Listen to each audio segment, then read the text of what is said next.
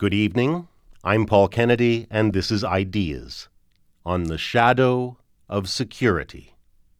I think its mystery is that it has a kind of implicit power to allow people to stop thinking. If something is a security risk, particularly post 9 11, suddenly the kinds of concerns and constraints and questions that they would bring to something without being formulated in a security context seem to go out the window. Invoke security, and a long chain of consequences follows. Political debate is interrupted, and certain areas closed off to discussion.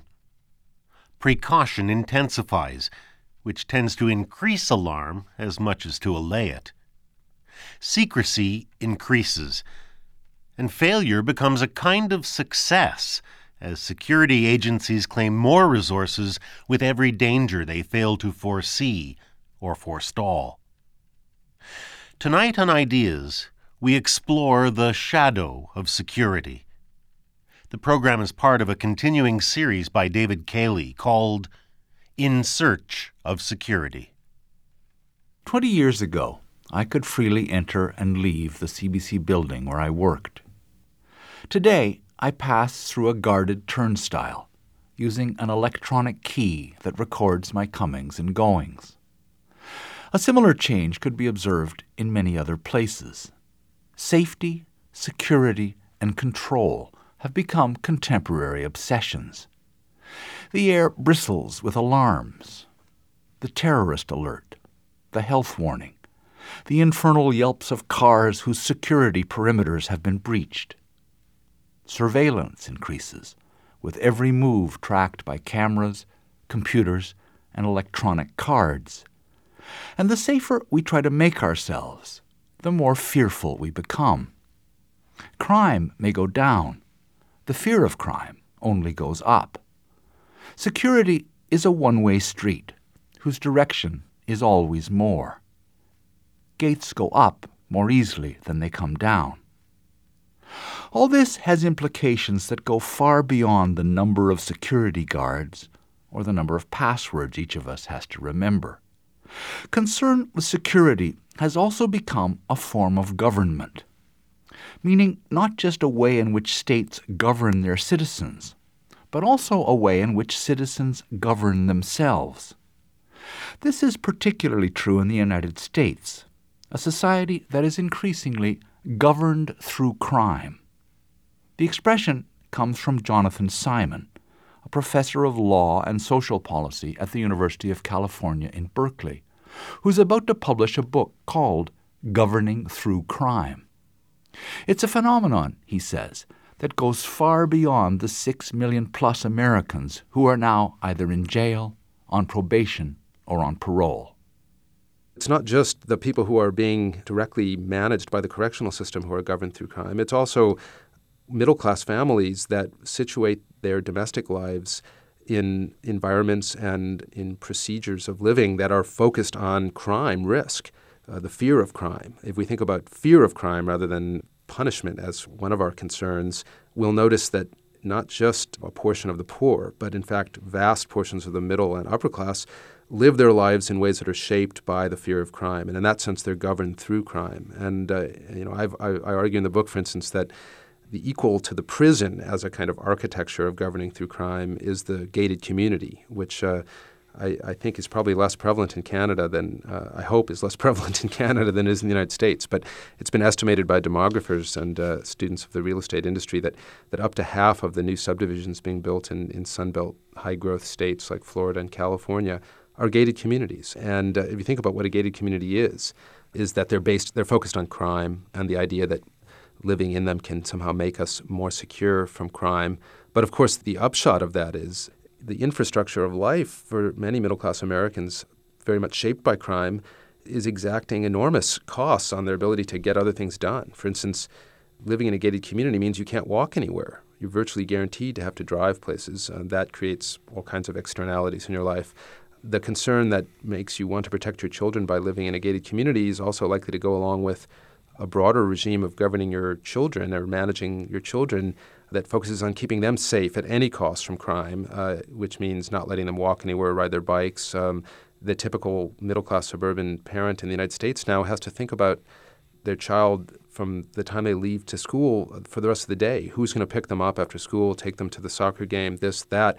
The, the world which I grew up in, which was in a dangerous place called the South Side of Chicago, was one you walked home from school and you had a few hours of relative freedom before your parents got home from work. That's gone now. Uh, people have to pay for or provide themselves kind of direct supervision of their children at enormous cost to, to couples that often have to have two jobs to be middle class today. And I think a huge amount of that is about crime. And in that sense, as much as I think the poor are harmed by both crime and the criminal justice system, in some ways the middle class is equally disabling itself with this new regime. According to Jonathan Simon, a feeling of insecurity increasingly determines where Americans live and how they organize their daily lives. And there is no more vivid symbol of this preoccupation, he says, than the popularity of the sport utility vehicle. The SUV is an interesting case because on the surface it appears to be about adventure and extreme sports and things of this nature. And the way they're marketed, it's very interesting. About half the marketing is about that. So you'll see vehicles, SUVs driving along the rim of the Grand Canyon or other places that are, by the way, illegal to drive. So don't try it at home. But uh, at least appeals to the idea that the owner of these vehicles is somebody likely to do something exciting and adventuresome like that.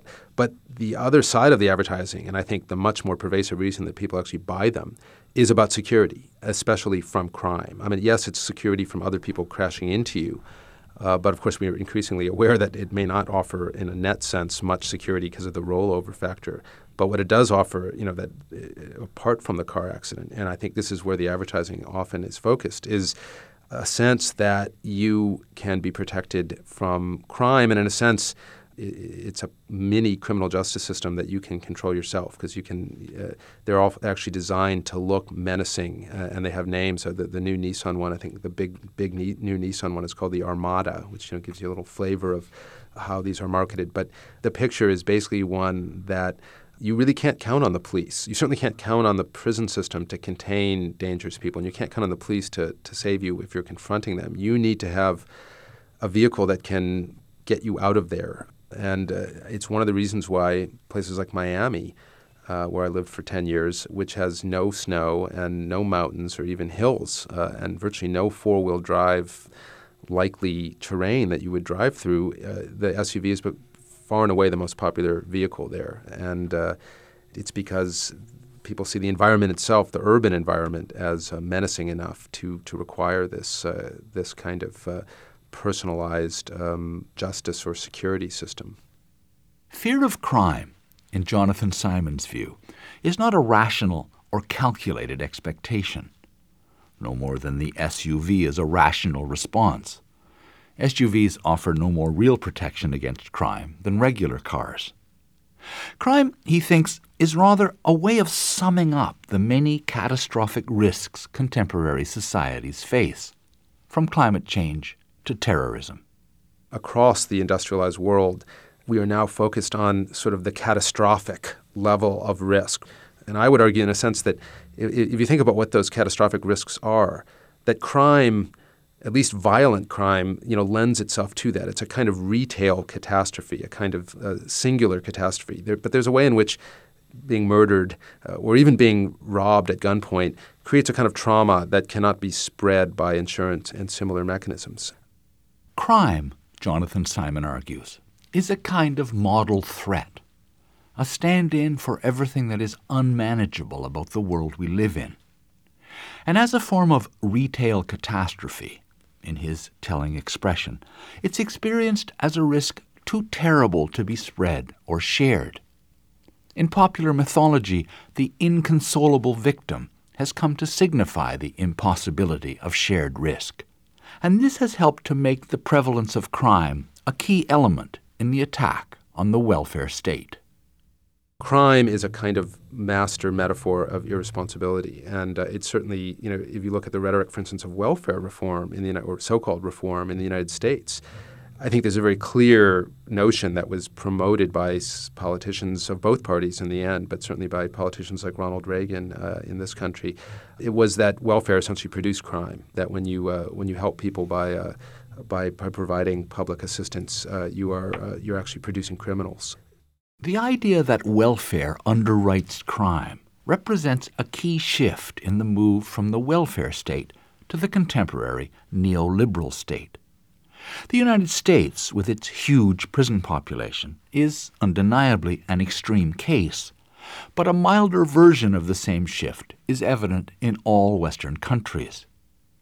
In the era of welfareism, Jonathan Simon says, crime was conceived on the model of the work accident, something which could be largely prevented but was still bound to happen now and then, in which case the risk should be shared in the 20th century, under the in the era of, of solidarity, as it were, of, of the insurance state, of the welfare state, crime doesn't go away. Uh, obviously, at various times in U.S. history, uh, even before our present, crime becomes a, a, popular concern.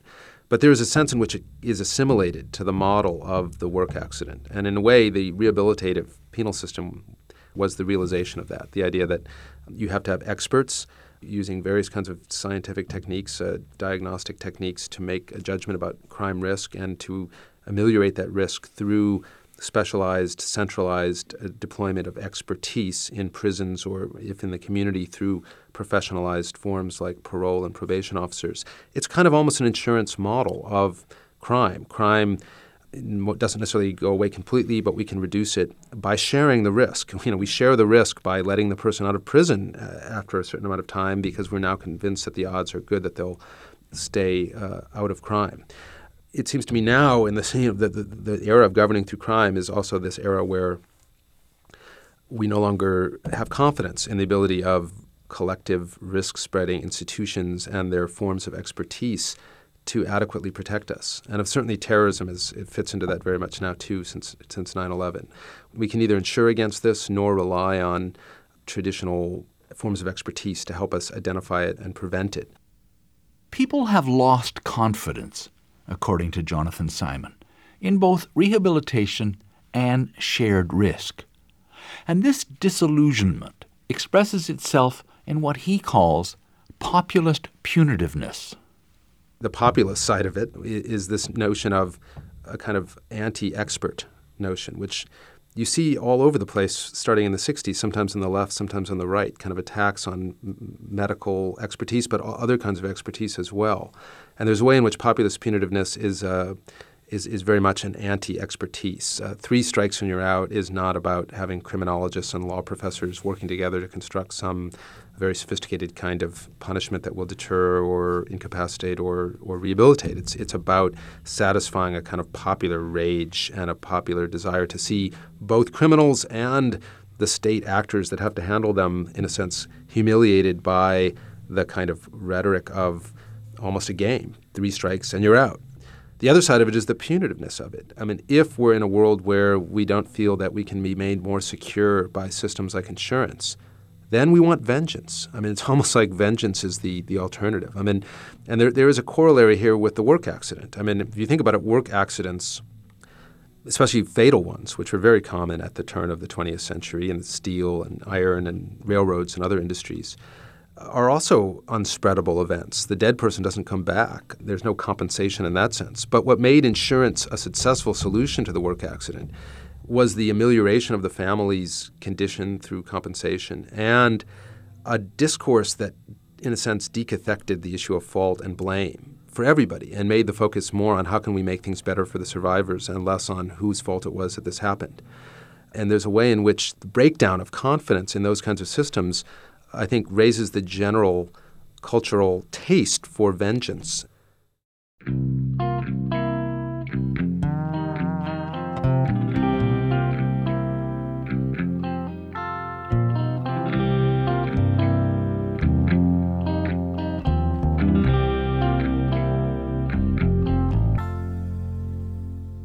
Jonathan Simon's idea that people are governed through crime suggests that crime has symbolic functions that reach far beyond its actual occurrence.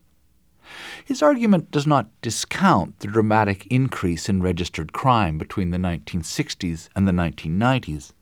It says only that crime is also a storehouse of political fables, a way of saying who we are, why we live this way, and who the others are who threaten us.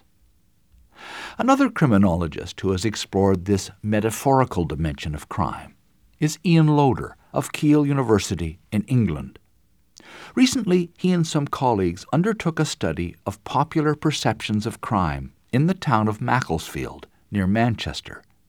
Their interest was sparked by studies showing that people's fear of crime bore little relation to the actual risk. There appeared to be this kind of mismatch between people's levels of objective risk and levels of fear and anxiety in the population. So, the kind of common way in which this got posed was that those sections of the population which had the lowest levels of risk, say the elderly, tended to worry most about crime, and those who had the highest levels of objective risk, say, no, young males between the age of 18 and 25, tended to worry least about it. And this, this kind of seemed to be a puzzle to people. And this kind of the whole idea of the irrational fear of crime and how you might address that as a kind of policy issue became a kind of quite prominent in kind of government circles in Britain. So, so we kind of started with a kind of dissatisfaction with that way of posing the problem, partly because it seemed to us that one of the one of the ways to kind of solve this riddle was to kind of explore the ways in which crime kind of serves as a metaphor in people's lives, a way of condensing other kinds of worries, anxieties, senses of trouble in the world, concerns about the future, whether that be in terms of their own personal biography, their their their kind of family and their kids, the play, the neighbourhood in which they live, the town in which they live, the country in which they live. So we kind of took it upon ourselves to try and study something that a number of people had gestured at but never really kind of tackled empirically, which was to explore this idea of crime as metaphor. What Ian Loader and his colleagues found was that people's attitudes towards crime are indeed a kind of distillation of their experience.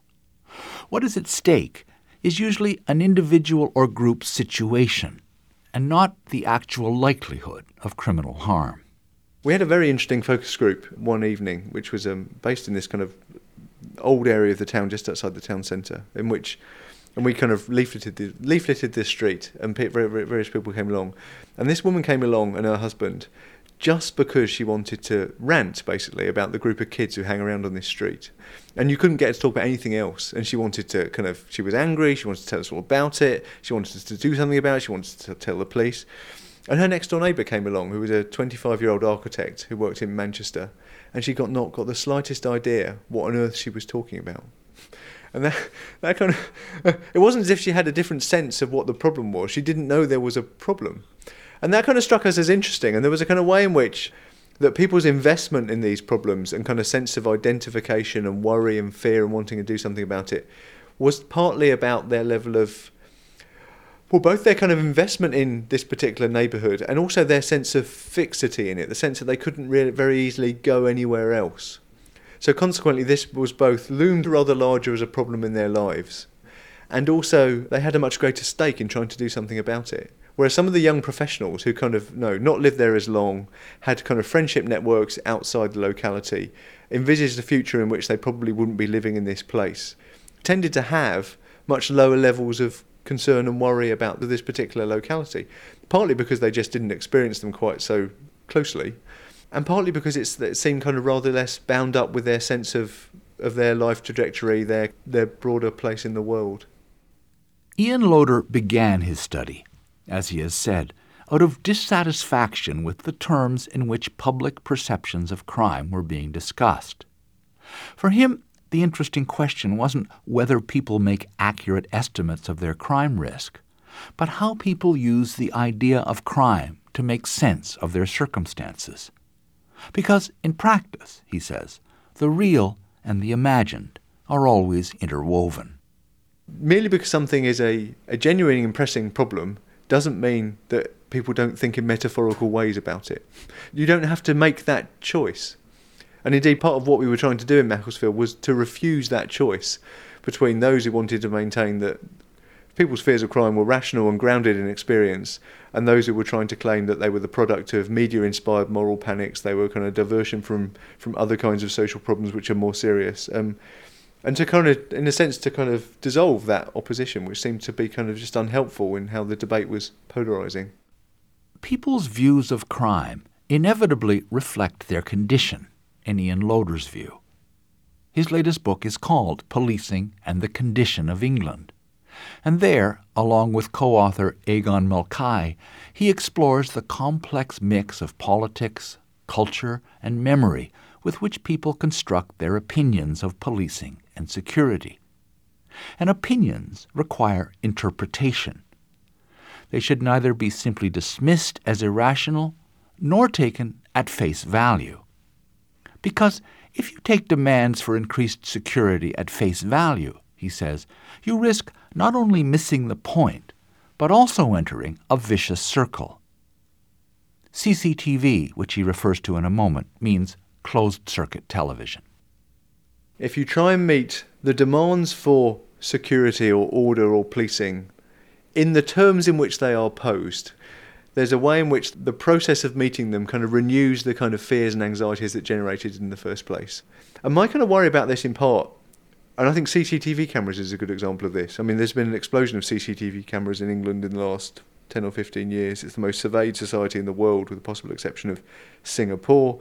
And my problem is that once you start to kind of endeavour to kind of satiate the demand for security with security measures, then you kind of endlessly ratchet up the crime control apparatus in a way that is very difficult to then dismantle.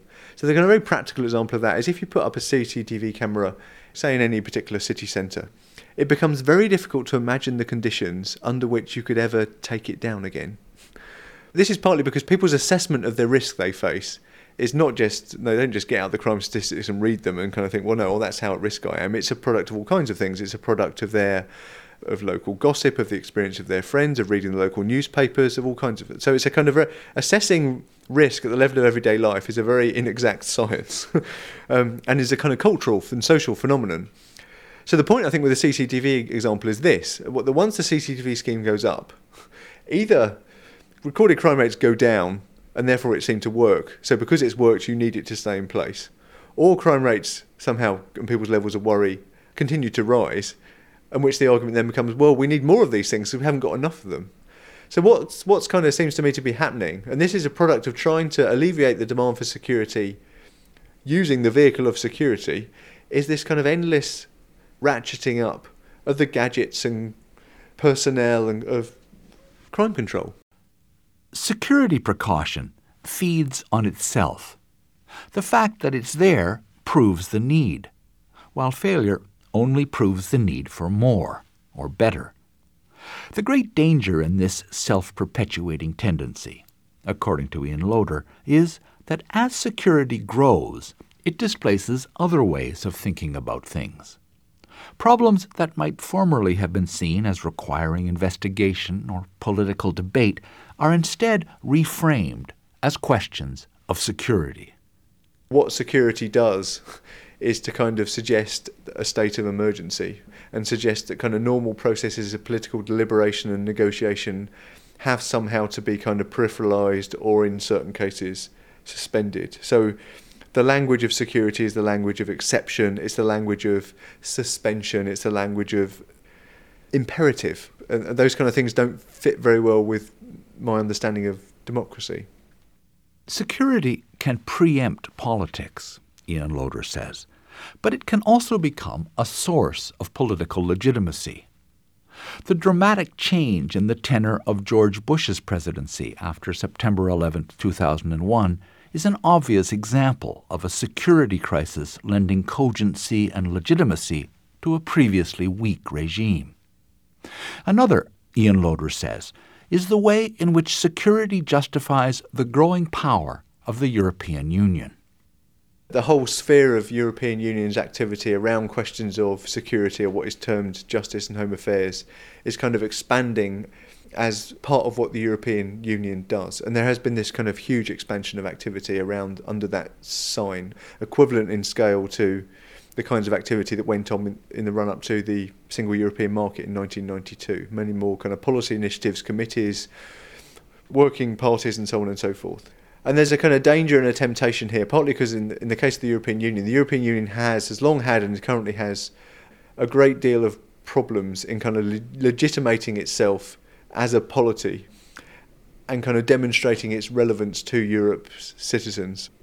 And there's a kind of, I think there's a kind of danger and a kind of sense that one of the things that's currently going on in European Union politics is that some of Europe's leaders, and you don't need to be conspiratorial about this. I don't. There's not. It's not a conspiracy theory. Just um, that they kind of see questions of crime and justice or security and justice as a way of demonstrating, in the context of threats of international terrorism, organised crime, people trafficking, what have you, demonstrating the relevance of Europe to its citizens, of kind of and of therefore constructing its legitimacy. And the danger is it becomes a very particular form of political community when you go down that road. It becomes a form of political community in which people are are kind of bound together in response to a whole series of threats that they seem to face. So it becomes a kind of rather defensive and kind of I mean, in Richard Sennett's terms, a kind of purified community. That what bonds Europe together is the common threats that they face, rather than anything more positive. Building community under the sign of security is very like what Jonathan Simon calls governing through crime. It unites people according to what they are against, rather than what they are for, and it risks entering the vicious circle of self justifying precaution which Ian Loader has described. It's his view, therefore, that a good society is one that keeps this potential spiral under careful wraps. As democratic citizens, we need to keep alive a suspiciousness about the notion of security, and, and especially a suspiciousness about notions of security which are introduced in such a way as to say, well, no, what we need to do is to suspend this legal provision, suspend normal forms of political negotiation in this sphere because of the nature of the threat we face. Democratic societies, and that's one of the things that makes them difficult places to be for politicians, is that they should be places in which those kinds of claims are treated with a certain wariness, I think.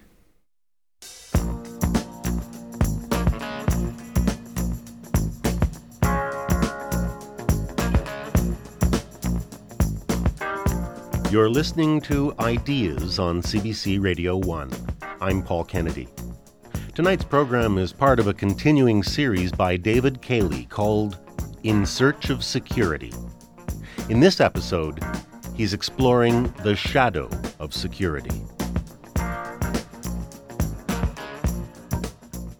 Security and democracy, in Ian Loader's estimation, tend to pull in opposite directions.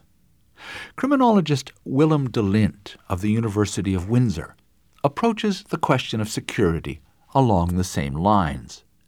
In his view, security is about power, prediction, and control, while a lively participatory politics creates an open, unpredictable environment. And for this reason, he says, security considerations tend to freeze out politics. When you talk of something, for instance, as a national security problem, you and I don't have enough information. So we, in a sense, are restricted from discussing and participating in the dialogue with respect to policy formation on the premise of national security problems. So when somebody says national security, you and I don't know. Then it's a matter of trust. So it freezes politics because political dialogue is constricted in the face of the reference to national security.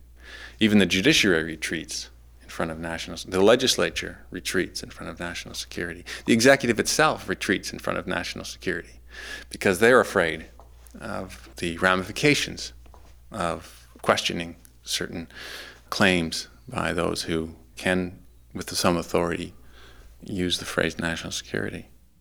What Willem de Lint calls retreat in the face of security's superior claim is exemplified by what happened in Canada after September 11, 2001. Within three months, with little study and less debate, the House of Commons had enacted Bill C 36, a 175 page omnibus that created scores of new crimes and significantly increased the power of the police. States were told, do something, beef up your anti terrorism legislation, you know, tell us what you've done in 90 days. Canada came up with Bill C 36. This is all in the shadow of national security. We don't actually know what happened. It's a national security freeze. However, we're developing policy regardless. These are policies that are very important in terms of our political rights. And it can be done because it's in the shadow of a so called national security crisis. Canada's actions in the months after September 11, 2001, were taken to show strength and obedience. Whether the new laws were necessary or prudent was, in a sense, beside the point. A national security crisis, in Willem de Lint's view, is a moment at which everyone must bow before an assertion of collective strength and invest unquestioning trust in this strength. And people, he says, often want to fall in line in this way. I think a lot of people, at least when, from my classes, for example, find it very compelling. They appreciate leadership. They appreciate being given direction. It makes them feel comfortable. It makes them feel like the burden of the ambiguity of their life world or what have you is somewhat off their shoulders. Very few people like to, in a sense, be leaders. But the idea of leadership is very strong. And of course, leadership and democracy are a little bit, uh, there is always a tension there. And so there is, I think, a charismatic element to it as well. The idea that this is our guy. Our guy is strong. Well, our guy, we, you know, there's a tribalism there. Our guy should be strong. It's very compelling. And I think it's dangerously compelling, personally, because, you know, leaders are can also get you into trouble. To Willem de Lint, security often names an abdication of responsibility, a withdrawal in the face of a power that promises to protect us if we don't ask it any annoying questions. And like Ian Loader, de Lint thinks that the logic of security is self perpetuating because security, by definition, means knowledge of insecurity. The production of security is the production of insecurity. It's a knowledge that produces more knowledge. So there is never an end to the production of insecurity. There's always something else that is discovered. There's always something else that we never thought about. There's always something more that wasn't in the sights earlier because fundamentally we are insecure and secure. Fundamentally, we, we're, we're always insecure as well as secure. So there's never an end to the uh, manipulation of security or manipulation of insecurity by those interested, private security purveyors, as well as those that are involved in government, are constantly discovering uh, new gaps in our security knowledge or insecurity knowledge. And producing new opportunities to fill those gaps. That's just an endless production. And that's why security talk is, is a dangerous engagement because it's designed never to end.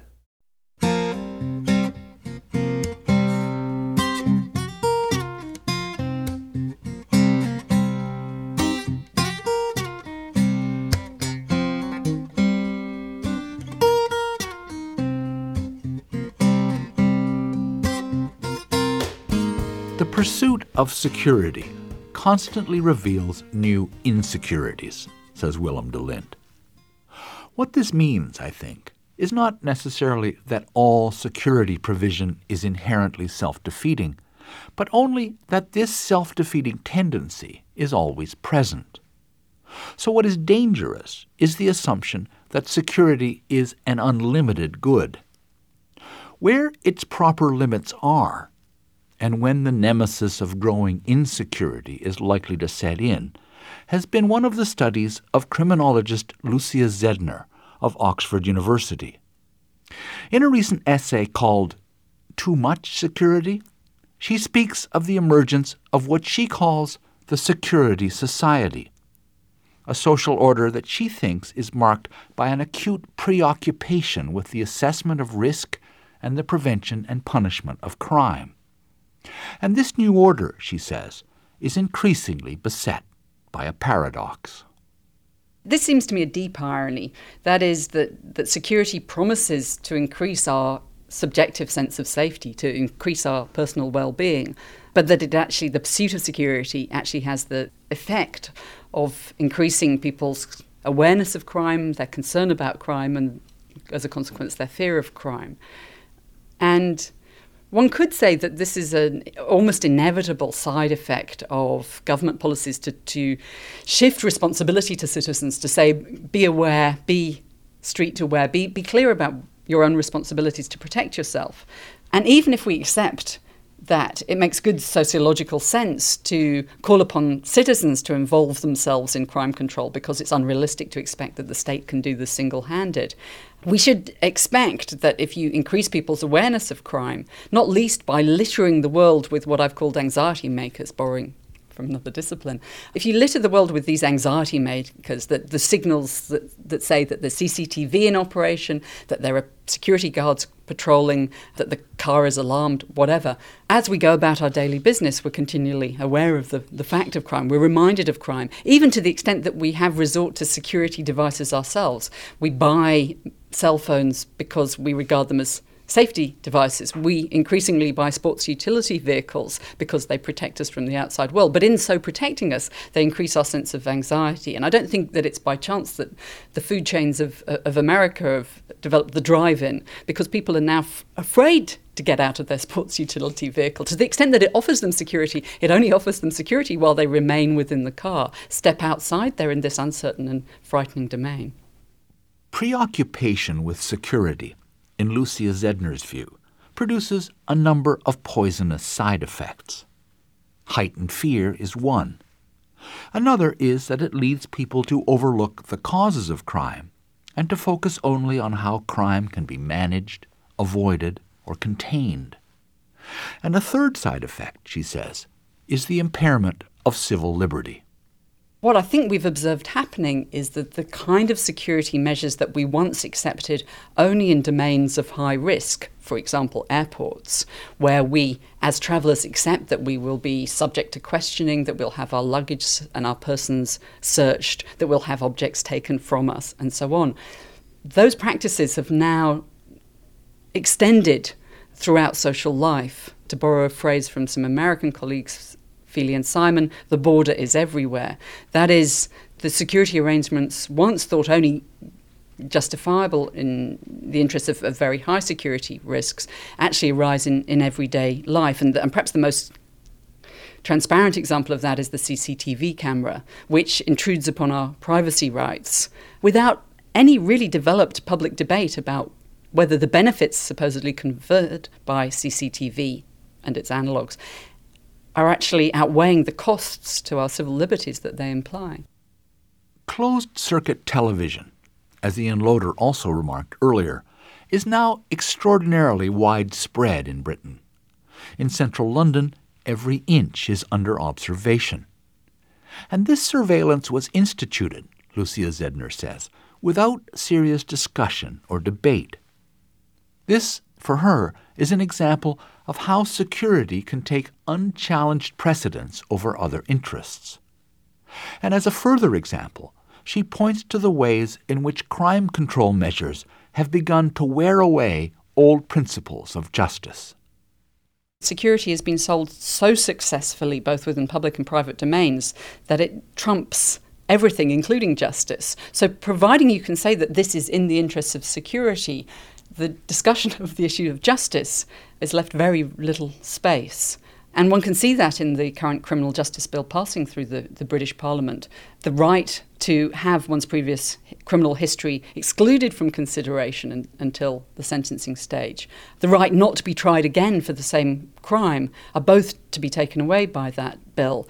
And I think if one sees that in the context of the, the, the anxieties post 9 11, this is an action to enable the police to continue to go after people, even when they failed at first attempt. It's a, it's a very considerable erosion of civil liberties. The Criminal Justice Reform Bill which Lucia Zedner refers to here, has since become law. Another instance of the lengthening shadow she thinks security has begun to cast in contemporary societies. To her, this demands a revision of the prevailing view of security as an unqualified good, one of those things that benefits everyone simultaneously, like sunlight or clean air. She says, to the contrary, that the promotion of security has now begun to harm the public interest. My claim is that though security is posited as a public good, its pursuit is inimical to the good society, and that, on the face of it, appears to be a perverse claim. Let me be clear what I mean is the pursuit of security, not the end state. And what I mean is the means by which we're seeking to secure security are actually eroding the public good. They're eroding, above all, trust. Now, trust is a, a commodity in rather short supply in late modern anonymized urban societies. The question for me is whether we're eroding what trust we have further still by assuming that every stranger we meet is untrustworthy. So, if one takes a simple example, um, an employer who searches their employees on leaving the factory is signaling a profound lack of trust in those employees, such that diminishes the relationship between employer and employees and, and reduces such community as there might have been. So, the cost here is that by pursuing security above all other public goods, we become distrustful of others and we can no longer assume that we will be regarded as trustworthy ourselves. And that seems to me inimical to my concept, at least, of the good society. The way out of this bind, according to Lucia Zedner, is to withdraw the blank check that is normally issued in the name of security. Security measures, she says, ought to be assessed like other interventions in view of the harm they do as well as the good. Security, just like other measures of crime control, is in need of special justification. And we need to think of principles by which we can ask the question how much is too much security? And my suggestion is that we could do worse than looking at the, the principles developed within the philosophy of punishment. So, to give you just three examples, the principle of minimalism, criminal law says de minimis non curat lex. The law shall not concern itself with trifles. It shouldn't be allowed to react, to bring the weight of the criminal justice state against very minor misdemeanours. It's clear in, in Britain, at least, that very minor levels of social nuisance are now being subject to security measures. Uh, the principle of minimalism would say, well, no, that's not acceptable. We shouldn't act against the noisy neighbour or the uncouth youth in the street with legal oppressive measures that reduce those people's civil liberties. Secondly, the principle of parsimony says that to the extent that we do pursue measures against those people, we should do it by the least costly means available to us. Uh, we shouldn't have recourse to the, the heavy handed method where the light handed touch would do. Or thirdly, the principle of proportionality says that our response should be proportional to the harm done or the risk posed, and that we shouldn't be allowed, for example, to exclude from the shopping mall the badly dressed youth simply in order to allow other shoppers to shop in comfort. Because what they've done or what they constitute by way of a threat to our sense of security is not sufficient to justify denying them the right to be there.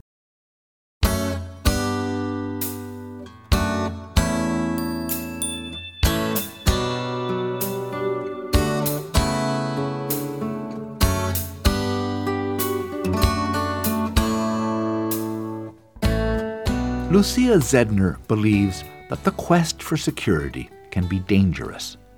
To trust, to civil liberty, to the mutuality on which a common life depends, and therefore ought to be pursued only within distinct limits and in clear view of the associated costs.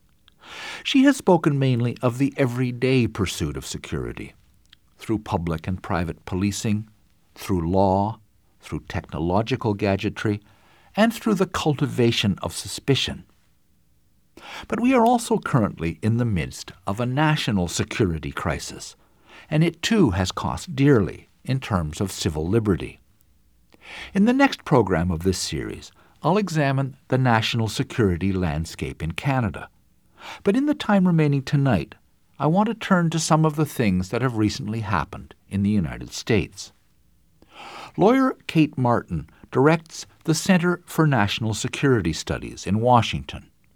Here, she describes what happened in the months after the World Trade Towers fell.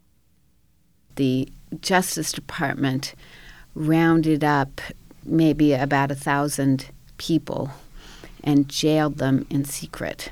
And in the immediate weeks following September 11th, the Attorney General announced every week that they had picked up another hundred people.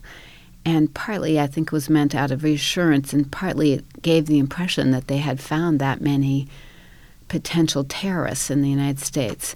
But what was remarkable about it was that they refused to give out the names of the people they were arresting, and they refused to identify the charges against them. And there's pretty strong evidence that what the Justice Department did was hold people incommunicado so that they were unable to contact their friends or family on the outside and unable to secure counsel.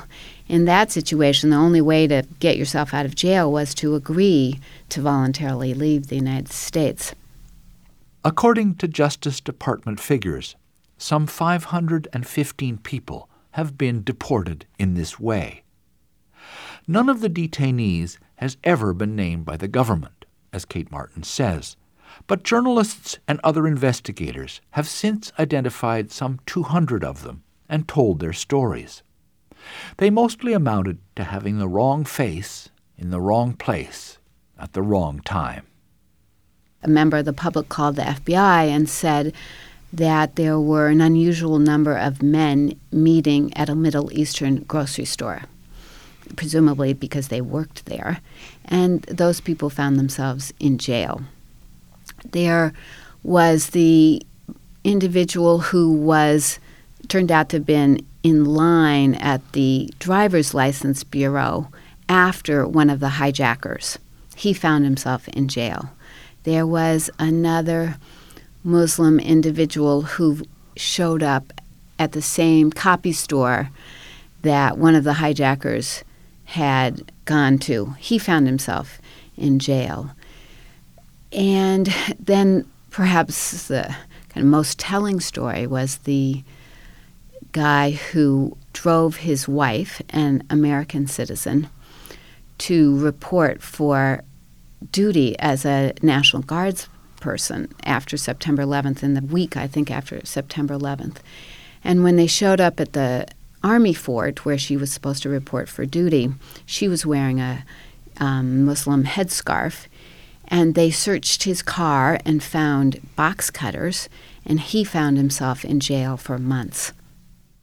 The secret arrests and detentions that occurred after September 11th were just one element of a much broader assertion of state power. An omnibus anti terrorism bill called the Patriot Act dramatically expanded the scope of government surveillance, even going so far as to oblige librarians to inform on citizens reading suspicious books. And the President seized new powers.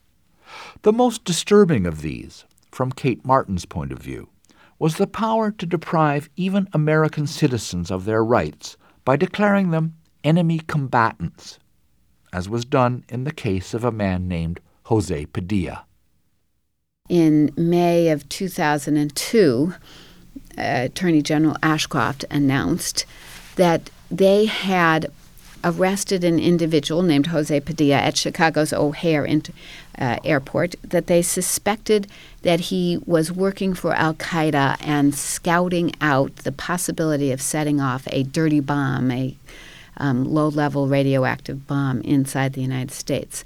He had initially been arrested by the in the justice system and held as a material witness, but in secret.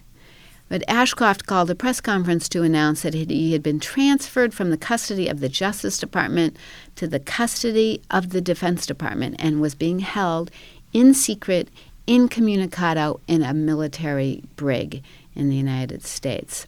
That was now almost 18 months ago. He has not been allowed to see a lawyer. He has not been allowed to see anyone. I don't believe that the Red Cross or any of the human rights groups have been allowed to see him. He is being held because the U.S. government says they need to interrogate him in secret. Kate Martin gave this description of the Padilla case in an interview with me in the fall of 2003. A month later, a New York appeal court ruled that the president has no right to hold an American citizen without charge. And now the U.S. Supreme Court has announced that it will hear the case and rule on the legality of the president's policy. According to Kate Martin, there's a lot at stake. Well, it's really an extraordinary claim by the President of the United States that he has the authority to, quote, designate a U.S. citizen as an enemy combatant, sweep him off the street, and hold him forever, basically, without access to a lawyer and without meaningful access to the courts. The government's response is, oh, we're only, you know, we're at war and this is a limited authority and it's historically been there. That is totally untrue. It's never happened before in the United States. There's no limit to that authority and there's no check on that authority. It's a lawless approach. The Padilla case, in Kate Martin's view, represents a radical rejection of the rule of law. We spoke, as I said, before the Supreme Court announced that it would rule on the legality of the President's actions. But the Court's decision to take on the case does reflect a trend that Kate Martin was already sensing at the time we talked. A lot of what you have heard tonight has concerned the growth of a securitized society. But there's also a reaction taking shape, at least to some of the more extreme post September 11th measures. In Ottawa, the Arar inquiry is pending. And in Washington, Kate Martin says finally, the climate is also changing. In October of 2001, one of the Justice Department architects of all of these measures was interesting. He said, Well, we're at war, and what we need now is a military system of surveillance and a military justice system, talking about inside the United States.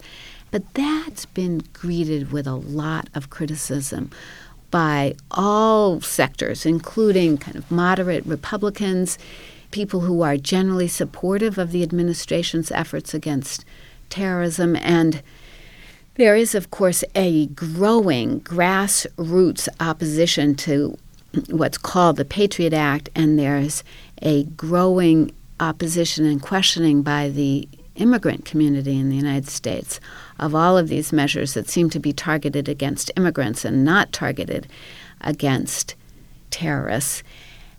So much so that the politicians in Washington are actually paying attention. And I think that as long as there is not another terrible attack, it's not at all clear to me that they will succeed in really rolling all of these protections back.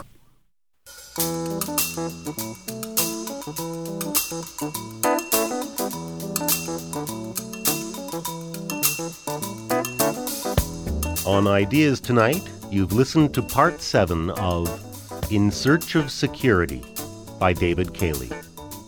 Our 10 hour series continues next Wednesday with a program on national security in Canada.